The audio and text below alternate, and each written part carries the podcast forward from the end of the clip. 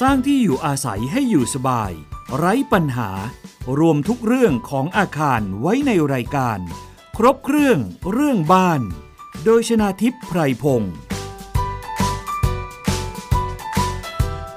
สวัสดีค่ะ คุณผู้ฟัง ขอต้อนรับเข้าสู่รายการครบเครื่องเรื่องบ้านค่ะ เราจะมาทำบ้านให้หน่าอยู่กันนะคะทำบ้านให้มีความสุขกับรายการนี้ค่ะ ซึ่งสามารถติดตามรับฟังได้ทางไทย PBS Podcast ไม่ว่าจะเป็นหน้าเว็บไซต์ หรือแอปพลิเคชัน ซึ่งสามารถดาวน์โหลดไปฟังได้เลยนะคะ แล้วก็นอกจากนั้นยังฟังจากสถานีวิทยุต่างๆ ที่เชื่อมโยงสัญญาณอยู่ในขณะนี้ได้ด้วยนะคะ มีคำถามส่งเข้ามาได้เลยค่ะ มีปัญหาเรื่องการสร้างบ้านออกแบบบ้าน หรือซ่อมแซมบ้านนะคะ ส่งมาที่ facebook.com/thaipbspodcast ดิฉันจะนำคำถามเหล่านั้นมาสอบถามกับผู้เชี่ยวชาญ ซึ่งก็จะได้เรียนเชิญมาเป็นวิทยากรในแต่ละตอนนะคะสำหรับในวันนี้ค่ะ เราจะมาพูดคุยกันแบบสบายๆ เกี่ยวกับเรื่องของความชอบในการเลือกสีนะคะ การตกแต่งบ้าน การสร้างบ้านเนี่ย สีมาเกี่ยวข้องแน่นอนนะคะ คุณผู้ฟัง จะตกแต่งบ้านในแนวไหนเนี่ย สีเข้ามาเกี่ยวข้องแน่นอน มันมีหลักการของมันอยู่ แต่บางครั้งหลักการก็ใช้ไม่ได้ เพราะว่ามันอยู่ที่ความชอบของผู้อยู่อาศัยเป็นหลัก อย่างดิฉันเนี่ยจะชอบสีโทนอ่อนๆ สีขาวงาช้าง ส่วนคุณพ่อคุณแม่ก็อาจจะชอบอีกสีหนึ่ง มันอาจจะเป็นเรื่องที่ถกเถียงกันในครอบครัวก็เป็นได้ ถ้าเกิดว่าความชอบของคนในครอบครัวไม่ตรงกันใช่ไหมคะ เพราะฉะนั้นวันนี้เราจะมาพูดคุยค่ะ เกี่ยวกับเรื่องของการเลือกตกแต่งบ้านตามความชอบ บางทีหลักการก็อาจจะไม่ต้องก็ได้อ่าวันนี้เราจะมาพูดคุยค่ะกับวิทยากรของเรานะคะ อาจารย์วินยูวานิสิริโรธสถาปนิก และผู้แต่งหนังสือเกี่ยวกับบ้านค่ะ สวัสดีค่ะ อาจารย์วินยูค่ะ ครับ สวัสดีท่านผู้ฟังครับ สวัสดีคุณน้ำครับ เจอกันอีกแล้วครับ ค่ะ ขอบพระคุณมากเลยค่ะอาจารย์ วันนี้นะคะ เรามาพูดคุยกัน เกี่ยวกับเรื่องของการเลือกใช้สีในการตกแต่งบ้าน ในมุมมองของสถาปนิก การเลือกใช้สีจริง ๆ แล้วมันมีหลักการที่อาจจะส่งผลถึงอารมณ์ความรู้สึกของผู้ที่พักอาศัยอยู่ในบ้านด้วยใช่ไหมคะอาจารย์ เรื่องนี้สำคัญอยู่แล้วครับ เพราะว่ามนุษย์เรา ใช้สีในการสื่อสารมาตลอดชีวิต แล้วก็มันมีผลวิจัยอยู่แล้วนะครับ ว่าสีแต่ละสีเนี่ยมันส่งผลกับอารมณ์ความรู้สึกของคนยังไงบ้างดังนั้นสีจะเป็นองค์ประกอบหนึ่งสำคัญในการใช้ชีวิตของเราอย่างแน่นอนนะครับ เพราะว่าความรู้สึกมันเปลี่ยนแปลงแน่ ๆ ในการที่เราเข้าไปในพื้นที่แต่ละพื้นที่แล้วสี หรือความสว่าง โดยเฉพาะสีของแสงเนี่ย จะสำคัญที่สุดเลยที่ทำให้คนเรามีอารมณ์ความรู้สึกที่แตกต่างกันซึ่งสีของแสงเนี่ยส่วนหนึ่งก็เอาละอันแรกก็คือมาจากแสงอาทิตย์นะครับที่เข้ามากับอีกอันหนึ่งก็คือแสงประดิษฐ์ แสงหลอดไฟค่ะ แต่ขณะเดียวกันเนี่ยสีของผนังหรือสีของพื้นที่ที่เราเข้าไปอยู่เนี่ย มันก็เป็นส่วนที่มันสะท้อนจากไอ้แสงเหล่านี้ทำให้เราเกิดความรู้สึกที่แตกต่างกันในแต่ละพื้นที่แล้วก็แต่ละช่วงเวลาด้วยนะครับ ค่ะ โดยหลักการของสถาปนิกที่อาจารย์ได้ตั้งแต่เรียนมาแล้วก็ทำงานมา พอจะสรุปคร่าว ๆ ได้ไหมคะว่า จริง ๆ แล้วเนี่ยการออกแบบการเลือกใช้สีของสถาปนิก ที่จะทำให้เจ้าของบ้านอยู่อาศัยแล้วมีความสุข มีอารมณ์ที่ดี มันควรจะเป็นแบบไหนคะอาจารย์ จริง ๆ อย่างแรกเลยเนี่ยเออเราต้องยอมรับอย่างหนึ่งว่าเนื่องจากเราเรียนมาทางสายออกแบบนะครับ ดังนั้น จะใช้คำว่ารสนิยมหรือว่าวิธีคิดของเราเนี่ยเราจะเขาเรียกอะไรนำล้ำหน้ากว่าประชาชนทั่วไปเป็นปกตินะครับ เพราะว่าเราอยู่ในวงการดังนั้นเราจะเสพข้อมูลนะครับ ซึ่งเดี๋ยวนี้ก็จะมีทั้งอินเทอร์เน็ต ทั้งสมัยก่อนเราจะเปิดนิตยสาร magazine ต่างประเทศนะครับ แล้วเราก็จะเสพข้อมูลเรียกว่า taste เอ่อหรือว่าแนวโน้มของเทรนด์แต่ละยุคแต่ละสมัย ซึ่งมันแตกต่างกันแน่นอนนะครับ ดังนั้นในผมจำได้ว่าตอนที่ผมจบใหม่ๆ เนี่ย สีที่ผมเลือกเนี่ย มันจะไม่ตรงกับลูกค้าเสมอ ลูกค้าจะจะชอบสีอะไรแบบหนึ่ง ซึ่งเราก็ต้องยอมรับนะครับ ในสังคมที่เขาอาจจะเขาหล่อหลอมมานะครับเขาอยู่มาอาจจะเป็นบ้านเดิมหรืออะไรก็แล้ว แต่หรือพื้นที่เดิมอะไรอย่างเงี้ยดังนั้นเขาก็จะมีภาพจำต้องยอมรับอย่างหนึ่งว่าคนส่วนใหญ่นะครับ เราไม่ค่อยชอบเสียง นะครับ แล้วยิ่งเป็นลักษณะของอะไรที่ใหม่เกินไปนะครับ มักจะรับไม่ค่อยได้แต่กลายเป็นว่าสีที่เราเอามาเล่นหรือว่าเราเปลี่ยนแปลงกับสิ่งที่เขาใช้ชีวิตอยู่ประจำนี่นะครับ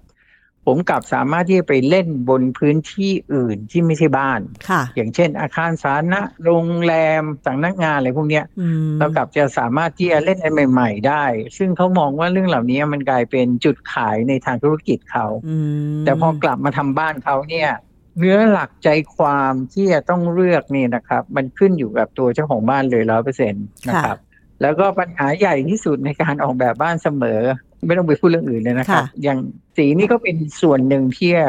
มีการถกเถียงกันมากในระหว่างครอบครัวไล่ตั้งแต่คุณพ่อคุณแม่นะครับ สามีภรรยาแม้กระทั่งลูกเนี่ยก็เข้ามาระดมกันสนุกสนาน แล้วก็มักจะถกใช่เถียงกันเป็นใช่ประจำว่า ลูกชอบกระเบื้องสีนี้ แต่พ่อแม่ชอบอีกสีหนึ่งมันเป็นเรื่องของประสบการณ์ เรื่องของการใช้ชีวิตแล้วก็ เรื่องของการเสพข้อมูล ซึ่งมันก็แตกต่าง ซึ่งเดี๋ยวนี้เนี่ย ต้องยอมรับว่าคนรุ่นกลางถึงรุ่นใหม่เนี่ย เราก็เข้าถึงสื่อได้มากมายทั้งใช่ต่างประเทศในประเทศ ดังนั้นก็จะมีการเสพข้อมูล ซึ่งผมยอมรับอย่างหนึ่งว่ายุคสมัยแต่สมัยผมจบใหม่ๆจนทั้งมาตอนนี้ ลูกค้าเนี่ยเริ่มมีการใช้รสนิยมหรือการใช้สีเนี่ยมาเหมือนดีไซเนอร์ละอ๋อเพราะว่าเขามีการเสพข้อมูลที่มากขึ้นค่ะนะครับ แล้วก็ แหล่งที่ดีไซเนอร์ได้รับกับแหล่งที่เจ้าของบ้านได้รับเนี่ยมันกลายเป็นแหล่งเดียวกันไปละอ๋อเพียงแต่ว่าเขาเพียงแต่ว่าเขาจะหยิบจับอะไรมาใช้ในบ้านเขา แล้วก็มันเหมือนมีตัวอย่าง เช่นเออสมัยก่อนเนี่ยถามว่าทำบ้านสีดำเนี้ยทาบ้านสีดำเนี่ยใครจะยอม ไม่ดีแน่ไม่มีนอใครนยอมแต่ทีนี้เราก็จะเริ่ม เดี๋ยวนี้เราก็เห็นบ้านสีดำใช่ได้รางวัลประกวดอะไรเยอะแยะ ดำขาวอะไรอย่างเงี้ยนะครับ บ้านขาวโพลนทั้งหลัง หรือดำทั้งหลังก็เป็นเรื่องที่เรามองเห็นกันมาแล้ว ซึ่งเหล่านี้มันเกิดจากการเปลี่ยนแปลงของการเสพสื่อนะครับ ซึ่งสมัยก่อนเนี่ยเราต้องยอมรับว่าสังคมมันแคบมากนะครับ ข้อมูลต่างๆ เนี่ยมันมันไม่เหมือนยุคปัจจุบันนะครับค่ะคราวนี้เล่าเรื่องสีเนี่ยจริง ๆ มันมีความเข้าใจผิดของเรื่องสีของคนไทยอยู่นิดนิดหนึ่งยังไงคะ คือเออยุคที่ผมเรียกว่า โตมาแล้วการเกิดมาตั้งแต่ผมเกิดมาจนทั้งเรียนหนังสือจบอะไรเนี่ยคนไทยจะใช้สีพาสเทลเป็นหลัก อืมเหมือนดิฉัน ซึ่งเราว่าก็เลยมีความรู้สึกว่า อ่า ใช่ไหมฮะ อันนี้นี่คือ baby boom กับเอ่อ Gen X นะครับที่เป็นสายดิฉัน Gen X นะอาจารย์เออจะไม่ใช่สาย baby boom สีแน่นอนอ่าก็เป็น Gen X เป็นพวกสายพาสเทล จะชอบสีพาสเทลนะครับ ค่ะ สีพาสเทลคือสีอะไรครับ สีพาสเทลคือแม่สีที่เอาสีขาวมาใส่ ค่ะ คือทุกสีอะไรก็ได้ เอาสีขาวใส่มันจะเป็นพาสเทลนะครับ เออมันมันแดงก็จะเป็นแดงออกชมพูอะไรอย่างเงี้ยใช่ส้มส้มผสมขาวเหลืองผสมขาว เออเขียวผสมขาว มันจะไม่ใช่เขียวสดเขียวอะไร ซึ่งจริงแล้วเนี่ย ถ้าย้อนไปอดีตเลยนะครับตั้งแต่สมัยเรียกว่าอยุธยาและนโกสินทร์ตอนต้นนะครับ สีจริง ๆ ของคนไทยอะคือสีสดๆอืมเหรอนะคะฮะสีสดเลย เราเราเราจะไม่ใช่สีพาสเทล นะครับไปดูพระราชวังโบราณอะไรพวกนี้จะเห็นแดงเขียวใช่ไหมก็จะอ๋อเขียนลายกระหนกเหรียญเขียนลายไทยเพดานจะเป็นน้ำเงินเข้มไม่แดงชาตินะครับ น้ำเงินเข้มน้ำเงินหายากเพราะสมัยนั้นน้ำเงินนี่เป็นของของเรียกว่าแพงที่สุดในสังคมยุคนั้นอ๋อนะครับ สีน้ำเงินมันเป็นสีที่ที่ทำได้ยากที่สุด ก็จะมีสีแดง สีเหลืองปิดทองโอ้โหตัดกันสนุกสนาน อันนี้จริง ๆแล้ว มันเป็นสีของไทยจริงๆ สีไทยเป็นสีแรง แล้วก็จะไม่มีการผสมเจือค่ะอันนี้เป็นความเข้าใจผิดของของคนยุคยุคหลังๆ ก็เลยมีความรู้สึกว่าพาสเทลเนี่ยเป็นสีเหมือน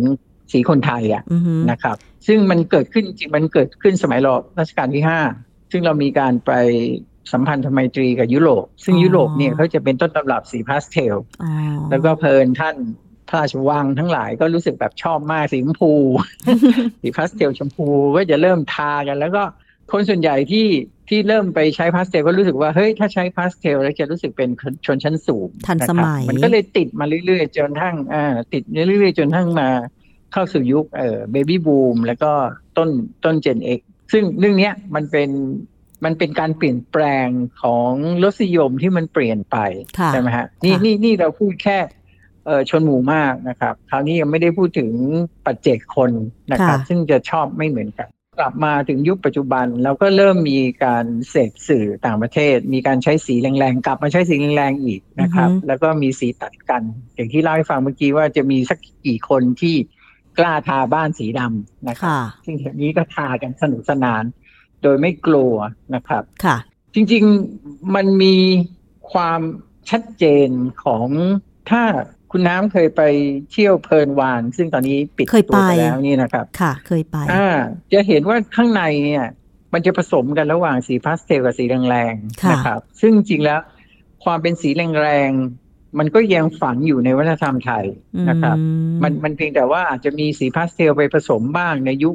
ยุคหลังรัชกาลที่ห้าอะไรอย่างเงี้ยครับ ค่ะ แต่ว่าจริง ๆ แล้วเนื้อแท้ของคนไทยก็ยังชอบสีแรงๆอยู่อือฮึ นะครับ จะเห็นว่าผนังบางอันที่เขาเอาของเก่ามาใช้อะมีสีน้ำเงินเข้ม มีสีแดงเข้ม สีเขียวเข้มเอามาปะปะปะกันที่เขาพยายามจะสื่อว่า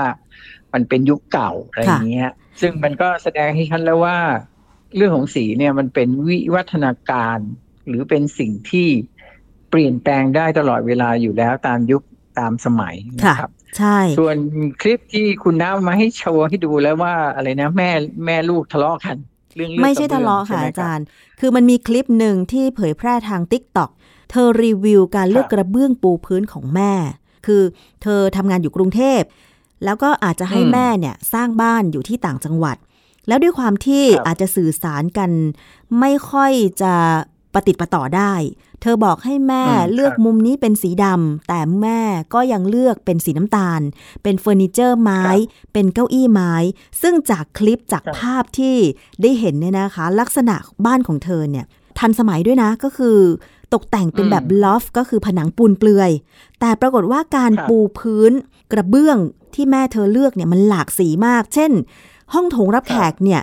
กระเบื้องปูพื้นเป็นสีน้ำตาลลายกลมๆ แม่บอกว่าแม่ชอบครับสีไม้ธรรมชาติก็คือสีน้ำตาลอืมแล้วก็ในห้องครับรับแขกเป็นโถงโล่งๆเนี่ย มีเก้าอี้เป็นแบบไม้ตัวยาวนะคะ แบบมีพนักพิง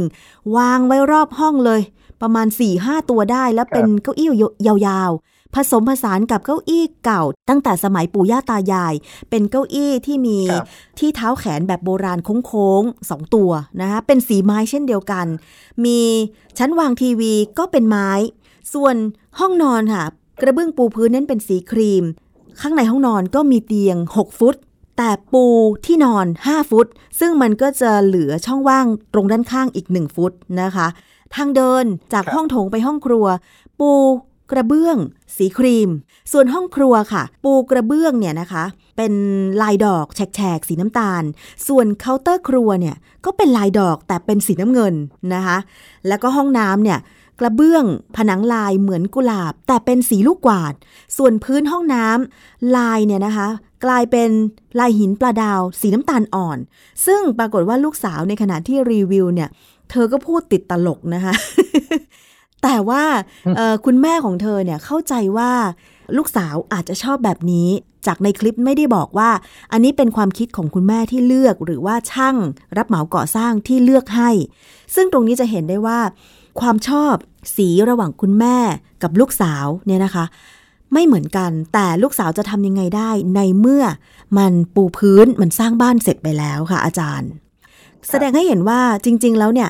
เอ่อเรื่องของลักษณะการออกแบบ โทนสีต่างๆ ในบ้านของเราบางทีก็ไม่มีถูกไม่มีผิดใช่ไหมคะอาจารย์ ครับ ผม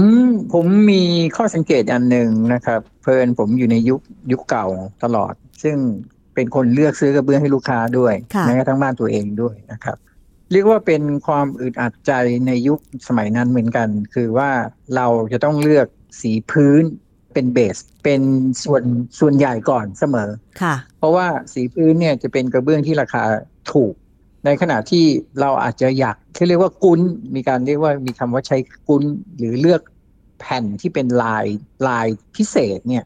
อยู่แค่ประมาณไม่ไม่ถึงสิบเปอร์เซ็นได้อ๋อหรือน้อยกว่านั้น เพราะว่ากระเบื้องเหล่านั้นเนี่ยมันจะแพงกว่ากระเบื้องสีพื้นเนี่ยประมาณสามเท่าถึงบางแผ่นเนี่ยแพงมากถึงสิบเท่าอื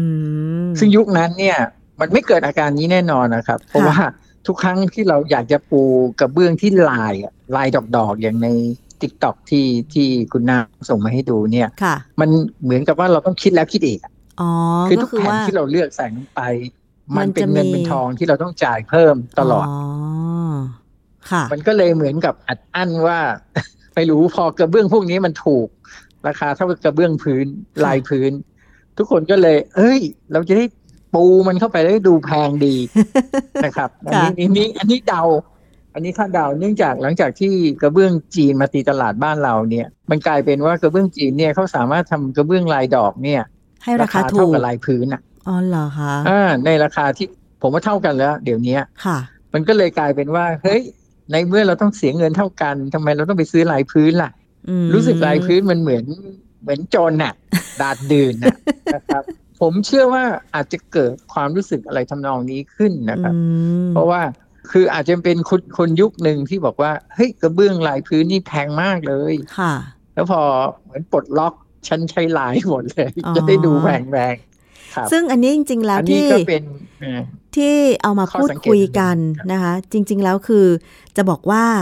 การเลือกสีเลือกลายกระเบื้อง หรือการทาสีผนัง ทาสีบ้านเนี่ย จริงๆแล้วไม่มีถูกไม่มีผิด แต่เราจะมาพูดถึงว่ามันจะมาลดเรื่องของความคิดเห็นที่ไม่ตรงกันภายในบ้านได้อย่างไรใช่ไหมอาจารย์ครับเห็นอาจารย์บอกว่าก็เคยครับมีประสบการณ์เรื่องของข้อโต้เถียง การครับใช้สีเหมือนกันลองเล่าให้ฟังหน่อยค่ะ ก็ออกแบบบ้านอันแรกเลยก็คือว่าในที่สุดก็มีข้อตกลงเขาอยู่กันสาม generation สามยุคใช่ไหมครับ ค่ะ ก็ห้องใครก็เลือกเองเลย แล้วถ้าถึงจุดหนึ่งที่เขาอาจจะเลือกสีที่เราคิดว่าไม่รอดจริง ๆ เราก็ต้องพยายามโน้มน้าวเขาว่าอย่าเลือกเลยสีเนี้ยนะครับ มันอาจจะทาออกมาแล้วมันจะดูไม่จืดอะหรืออะไรทำนองนี้ หรือบางคนที่เขาอยากจะได้สีแรงๆเราก็บอกว่าคุณก็ไม่จำเป็นต้องทาหกไอ้ยห้าด้านสิมีเพดานด้วยค่ะห้าด้านในสีเดียวกันนะครับ อย่างเช่นเขาอาจจะชอบสีแดงสดใช่ไหมครับ เราก็บอกว่าเพื่อให้พื้นที่มันสวย คุณก็อาจจะทาสีแดงสดแค่ผนังด้านเดียว แล้วที่เหลือคุณเป็นขาวเพื่อขับไอ้ส่วนสีแดงเนี่ยให้มันออกมาโดดเด่น แล้วมันก็จะทำให้บรรยากาศในห้องดูดีขึ้นอะไรก็แล้วแต่ค่ะนะครับทั้งนี้ทั้งนั้นเนี่ยมันมันขึ้นอยู่กับเจ้าตัวจริง ๆ แล้วก็สิ่งที่เป็นปัญหาคือคนที่ไม่ได้อยู่ในวงการออกแบบเนี่ยการจินตนาการของเขาเนี่ยมันจะจินตนาการยากมากใช่ว่าพอบ้านมันสำเร็จออกมาแล้วเป็นยังไง ต่อให้มีร้านขายวัสดุก่อสร้างใหญ่ๆหลายแห่ง เขาก็พยายามทำรูปเป็นสามมิติให้ดู ซึ่งโอเคตัวเนี้ยมันช่วยได้เยอะนะครับ แต่ถึงที่สุดแล้วอะบรรยากาศของการเข้าไปอยู่ในพื้นที่กับการไปเห็นแค่ภาพเนี่ย มันไม่มีทางตรงกันหรอกครับความรู้สึกจะไม่เหมือนนอกกันจากเลคนยที่ใช่ต้อไหมงมีคะประสบการณ์อืมแน่นอนครับ นอกจากคนที่มีประสบการณ์เนี่ย อย่างเราออกแบบเสร็จ แล้วเราเคยทดลองใช้สีนี้ แล้วก็ทามาจริง บางครั้งเราก็เออเอาเป็นสีนี้เหรอพอเรามีประสบการณ์แล้วบอกว่าเอ้ยมันหลังฉันไม่ใช้แล้วสีนี้ค่ะ หรือบางอันถ้าเกิดเราทาไปแล้วเราเออดีนะ อะไรเงี้ยเราก็กลับมาใช้ซ้ำค่ะ แต่อย่างว่านักออกแบบก็จะเป็นคนชอบทดลองอะก็ทดลองสิ่งสิ่งที่ตัวเองไม่เคยทำก็อาจจะต้องเอ่อทดลองไปเรื่อยๆ จนทั้งตัวเองมีประสบการณ์มากขึ้น ก็เหมือนออฟฟิศตอนนี้ที่ผมอยู่อะค่ะผมก็ไม่เคยลองสีขาวดำแบบดำจริง ๆ กับขาวจริง ๆ ตัดกันนะอือฮึก็ในเมื่อเป็นออฟฟิศตัวเองก็ลองซะหน่อย ก็เออออกมาก็ใช้ได้แล้วก็โอเคอ๋อ วันหลังเราก็อาจจะเอาอันเนี้ยลองไปใช้งานกับลูกค้าได้ค่ะนะครับอาจารย์อะไรทำนองหลักการออกแบบของสถาปนิกในการเลือกผสมสีให้สัดส่วนกันยังไงคะ เช่น สมมุติว่าดิฉันชอบ สีขาวงาช้างเป็นหลักอย่างเงี้ยค่ะ แต่ว่าครับถ้าขาวงาช้างทั้งหลังมันอาจจะดูจืดไป จะเลือกตกแต่งผสมสีครับอื่นได้ยังไงบ้างคะอาจารย์ จริง ๆ หลักการที่ผมเคยใช้ตอนทำเพลินไม่ไม่ค่อยได้ทำบ้านนะครับ แต่ก็ทำคอนโดมิเนียมแห่งหนึ่ง จริงๆหลังตึกนั้นผมก็ออกแบบเป็นสีขาวทั้งตึก แต่คราวนี้ประเด็นก็คืออย่างที่ว่านะครับ พอขาวหมดมันก็จะเริ่มจืดค่ะ สิ่งที่ผมทำก็คือผมใส่กระเบื้องสีแดงสดเข้าไปคาดเป็นเส้นๆ แล้วก็นับปริมาณเนี่ยมันตกประมาณ 5-10%ของพื้นที่ค่ะอาคารทั้งหมดที่หักกระจกออกนะครับ มันก็ทำให้ถึงคนมองจากไกลๆแล้วมองไม่เห็นสีแดงนั้นนะครับ แต่ผลที่ได้ของเราก็คือว่าไอ้ความที่เป็นสีแดงตรงนั้นเนี่ย มันเหมือนเป็นสีที่พิสดนะครับ แล้วมันก็ทำให้ผนังผนังโดยรวมเนี่ยมันดูสดใสขึ้นมาโดย โดยเราไม่เข้าใจเหมือนกัน มันเหมือนเป็นภาพลวงตาของที่เข้าสู่สายตามนุษย์เอ่ออาจารย์ที่ผมสอนผมเนี่ยเขายกตัวอย่างง่ายๆ อย่างเช่นว่าเราไปดูสวนสวนดอกไม้แห่งหนึ่งนะครับ ซึ่งค่ะส่วนใหญ่มันจะเป็นใบสีเขียวหมดใช่ใช่ไหมครับ แต่มันมีดอกแค่ประมาณนิดเดียวอะ่ะค่ะเป็นอ่าแต่มันมันก็พลึกหมดนะครับ มันออกดอกเต็มไปหมดทำไมเรารู้สึกว่าพื้นที่ตรงนี้มันสวยอืมมันเกิดขึ้น เพราะว่ามันมีสีตัดกันระหว่างสีเขียวกับสีแดงนะครับเออดอกไม้สีแดงหรือสีขาวอะไรก็แล้ว แต่มันมันจะมีส่วนผสมของความสดหรือความเอ่อเรียกว่าเด่นอะค่ะแทรกเข้าไปในทุกอนูแล้วมันจะทำให้พื้นผิวตรงนั้นแทนที่จะดูแล้วจืดมันจะ เกิดความรู้สึกที่ว่าเออมีความสดใสอะไรทำนองเนี้ยขึ้นมา ซึ่งมันก็ช่วยได้เยอะนะครับ แต่ถึงที่สุดแล้วเนี่ยมันก็ขึ้นอยู่ว่าหนึ่งคือคือสีพื้นเราจะใช้สีอะไรค่ะแล้วก็สีที่เราจะมาเติมความสดจะเป็นสีอะไรนะครับอ๋อคือจกอันหรินึ่งๆอแล้ย่าวงที่เล่าให้ฟังก็คือ ถ้าเกิดอยากต้องการสีที่มันมีความเด่นเนี่ย เราก็ไม่ควรจะใช้สีเด่นไปทั้งทั้งหลังอะอ๋อทั้งทั้งตัวอาคารก็เลือกแค่บางจุด ที่บางเด่นผนังที่อาจจะเป็นอ่าเช่นทางเข้าเนี้ยแล้วก็อ่าสีอ่าสมมติว่าบ้านเป็นขาวหมด แล้วก็ทวีตหรือว่าออกแบบเฉพาะตรงทางเข้าให้เป็นสีแบบเด่นขึ้นมาเลย แล้วเพื่อเน้นว่าตรงนี้เป็นทางเข้า แล้วก็ให้มันมีมีอะไรบางอย่างอะไม่ใช่แค่เป็นบ้านปกติที่เขาบ้านบ้านเหมือนบ้านคนอื่นอะที่ทาอาจจะสีเดียวกันทั้งหลังอะไรเงี้ย มันจะอืมมันจะจืดเกินไปค่ะเขาเรียกว่ามันเป็นการสร้างความโดดเด่น เฉพาะเป็นบริเวณนะครับอ๋อค่ะ อันนี้ก็คือหลักการออกแบบของสถาปนิกนะคะครับแต่ว่าส่วนอย่างดิฉันเนี่ยที่ไม่ได้เรียนสถาปัตย์มาหรืออีกหลาย ๆ ท่านเนี่ย บางทีก็ต้องไปฟังคำแนะนำก่อนอื่นเนี่ย เวลาจะเลือกสีบ้านเอ่อเลือกรูปแบบของบ้านเนี่ยก็ต้องเลือกตามความชอบหนึ่งแล้วส่วนที่สองก็คือ ที่ใกล้ชิดมากๆก็คือคนในครอบครัว แล้วก็ส่วนที่สามก็คือผู้รับเหมา ซึ่งบางบ้านอาจจะไม่ได้ว่าจ้างสถาปนิกในการเขียนแบบหรือออกแบบอย่างเงี้ยค่ะ ผู้รับเหมาจะมีส่วนสำคัญในการตัดสินใจของเจ้าของบ้านไหมคะอาจารย์โอ้ยแน่นอนนะครับ เพราะว่าหลายคนเขาผู้รับเหมาเขาจะอยากให้จบงานอือฮึดังนั้นหลายอย่างเนี่ยเขาก็ไม่อยากให้ลูกค้าเลือกหรอกเขาก็บอกเลือกให้เสร็จเลย ก็จำได้ว่าตอนจบมาใหม่ ๆ ก็เมื่อกี้เล่าให้คุณน้ำฟังไปแล้ว เออก็เป็นเรื่องอึดอัดใจในชีวิตมาก เพราะว่าเป็นฐานิกเด็กใช่ไหมครับเพิ่งจบมาใหม่ๆไปทะเลาะกับผู้รับเหมาทาสีนะครับ เพราะว่าเราก็เลือกสีเสร็จแล้ว เราก็ตกลงกับลูกค้าเรียบร้อย เอาสีให้ลูกค้าดูลูกค้าโอเค เราก็ตอนนั้นก็ไม่ได้ไม่ได้เป็นสีโดดเด่นอะไรมาก เพราะว่ายุคนั้นก็ เออเขาก็ยังไม่ยอมรับสีสดๆ หรืออะไรกัน แล้วก็โอเคเป็นพาสเทลเป็นเอ่อ off white เป็นสีควันบุหรี่ ขาวควันบุหรี่ค่ะ แต่ในขณะเดียวกันเราก็อยากให้สีขาวควันบุหรี่ ซึ่งเราจริง ๆ ในภาษานักออกแบบเขาเรียกว่า สีเหมือนเราสั่งกะเพราไข่ดาวอะอือฮึคือทาไปไม่มีใครด่านะครับ เป็นสีที่แบบ ปลอดภัยที่สุดไม่มีใครด่าแน่นอน ปลอดภัยอะสีปลอดภัยนะครับ แต่เราก็ มีความรู้สึกว่าเราอยากให้พื้นที่ตรงเนี้ยมันมีความกลมกลืนใช่ไหมครับ แล้วก็บอกช่างไปว่า เอ้ยเอาสีขาวควันบุหรี่เนี่ยเบอร์นี้เบอร์นี้เราก็เอาแคตตาล็อกตัดให้เขาดูด้วยค่ะแปะไปเรียบร้อยทำเอกสารบอกว่า อันเนี้ยทาทั้งผนังและเพดานโอ้โหช่างโกรธมากทำไมช่างคะเหมาสมัยนั้นโกรธมาก แล้วเขาบอกว่า เอ้ยทำไม่ได้ ไม่มีใครเขาทาหรอกผนังกับเพดานสีเดียวกันค่ะเขาบอกฮะเขาเหมือนกับว่ามันเหมือนสูตรไม่ใช่สูตรอะมันกฎ กฎตายตัวที่ยอมรับกันไม่ได้ว่า ผนังกับเพดานต้องคนละคสีนละสีเท่านั้นเหรอคะห้ามเป็นสีเดียวกันเด็ดขาด ผมบอกฮะเหมือนกับเขาเขาซีเรียสมากนะครับเขาค่ะซีเรียสกับผมมาก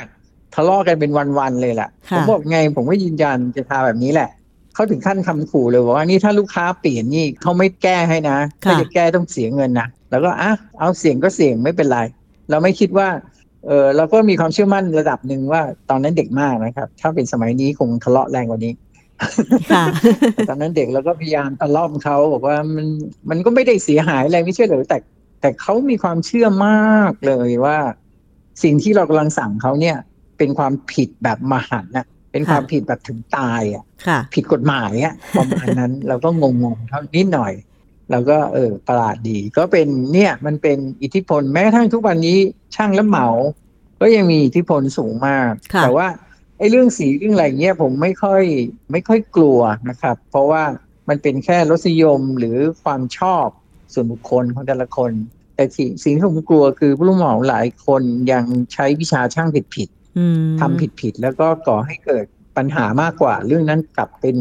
สิ่งที่ผมกังวลมากกว่าเรื่องเรื่องการเลือกสีนะค่ะ สุดท้ายก็กรณีของอาจารย์ ครั้งนั้นตกลงเป็นยังไงคะ ก็ชนะครับ ไม่ได้ชนะเราก็เสี่ยงก็ยอมเสี่ยงไม่เป็นไร ก็บอกว่าไงก็ทายเหมือนกันแล้วกันทาผนังซึ่กับเพดานลูกค้าก็ไม่ได้ว่าอะไร ผมก็ยังกลัวๆอยู่วันนั้นเนี่ยช่างเกิดเกิดชี้ให้ดูว่า เนี่ยเขาทาสีเพดานกับผนังสีเดียวกันไปบอกไปบอกลูกค้าแล้วก็ เหมือนแสดงความเชื่อมั่นตัวเองว่าสถานนิกเด็กๆคนเนี้ยตัดสินใจผิดอะไรอย่างเงี้ยลูกค้าอาจจะคล้อยตามก็ได้เนาะอะไรอย่างเงี้ยแต่ก็โชคดีไม่มีใครพูดอะไร แล้วก็ลูกค้าดูก็เฉยก็ผ่านๆแล้วไปก็โอเคแล้วก็รอดตัวไปอ๋ครัอบค่ะรดอันนี้ก็ตัวไเป็นประสบการณ์ของสถาปนิกนะคะที่มาเล่าให้ฟัง ซึ่งก็แน่นอนล่ะค่ะว่าอาจารย์หรือสถาปนิกเนี่ยก็มีประสบการณ์ในการออกแบบ พอจะนึกภาพของสีต่างๆ ออกว่าถ้าเลือกสีนี้ ผสมกับสีนี้ สถานการณ์จริงห้องจริง บ้านจริงมันจะเป็นยังไงใช่ไหมคะ แต่ว่าในมุมมองของอย่างเจ้าของบ้านที่ไม่ได้อยู่ในวงการสถาปัตย์เนี่ยก็อาจจะนึกภาพไม่ออก เพราะฉะนั้นเนี่ยจริง ๆ แล้วอาจารย์จะแนะนำยังไงดี ถ้าสมมติว่ามันมีความแตกต่างกันในเรื่องของการเลือกสีการเลือกสีกระเบื้อง การปูพื้นการทาสีผนังเนี่ยค่ะอาจารย์ ก็จริง ๆ แล้วเออตอนนี้บริษัทวัสดุก่อสร้างใหญ่ ๆ เนี่ยเขาก็มีบริการทำสีในพื้นที่เป็นสามมิติในคอมพิวเตอร์ให้ดู อันนั้นก็ช่วยได้เยอะอะครับ เพราะว่าอย่างน้อยก็ได้เห็นพื้นที่โดยรอบแต่จริง ๆ ก็ต้องยอมรับว่ารูปภาพที่เกิดขึ้นจากคอมพิวเตอร์เนี่ยมันมันไงก็ไม่มีทางเหมือนของสจริภาพงจริงที่เราไปนั่งหรือไปนอนหรือไปอยู่อาศัยในห้องเหล่านั้นแน่ ๆ แต่ว่า ถ้าเลือกไม่ได้จริง ๆ ก็เราก็ใช้ไม้ตายอย่างที่ว่าก็คือสีที่สำเร็จรูปอะค่ะคือทาไปไม่มีใครด่าอะไรอย่างเงี้ยสีสีพวกนั้นกลางๆมันจะเป็นสีเซสีปลอดภัยนะครับ แต่ถ้าเกิดอยากจะเล่นสีแรงๆเนี่ย สิ่งที่ผมแนะนำก็คือว่า ให้ทาบนสถานที่จริง อาจจะต้องไปซื้อสีที่มีปริมาณหนึ่งแล้วก็ให้เขาทดลองทาบนพื้นที่จริง ในปริมาณในพื้นที่ที่ใหญ่พอสมควร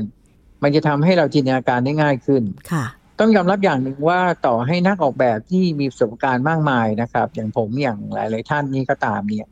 บางครั้งเราก็ไม่ได้ใช้สีที่เราเคยใช้ตลอดอยู่แล้วค่ะ ก็คือมีความเสี่ยงนะครับเพียงแต่ว่าเราใช้ประสบการณ์ในการช่วยที่จะช่วย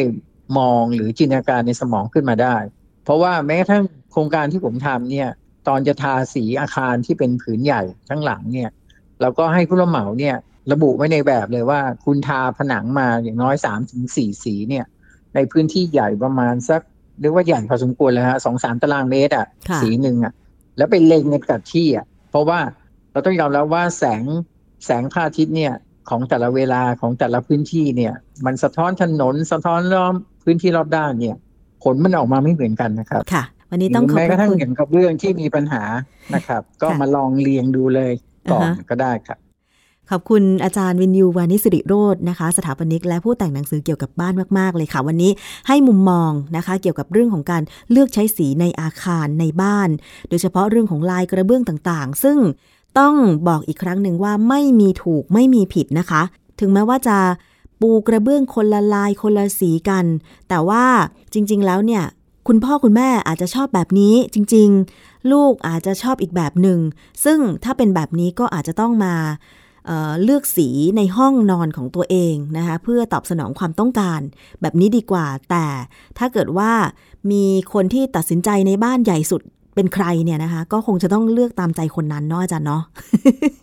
ครับเป็นอย่างนั้นนะครับขอบคุณอาจารย์วินยูค่ะ วันนี้นะคะ สวัสดีค่ะ ยินดีครับ สวัสดีครับ และนี่ก็คือช่วงเวลาของรายการครบเครื่องเรื่องบ้านนะคะ ทางไทย PBS Podcast ดิฉันชนะทิพไพรพงศ์ต้องลาไปก่อน สวัสดีค่ะ ติดตามรายการได้ที่ www.thaipbspodcast.com แอปพลิเคชัน Thai PBS Podcast หรือฟังผ่านแอปพลิเคชัน Podcast ของ iOS Google Podcast Android Podbean SoundCloud และ Spotify ติดตามความเคลื่อนไหวของรายการและแสดงความคิดเห็น โดยกดถูกใจที่ facebook.com/thaipbspodcast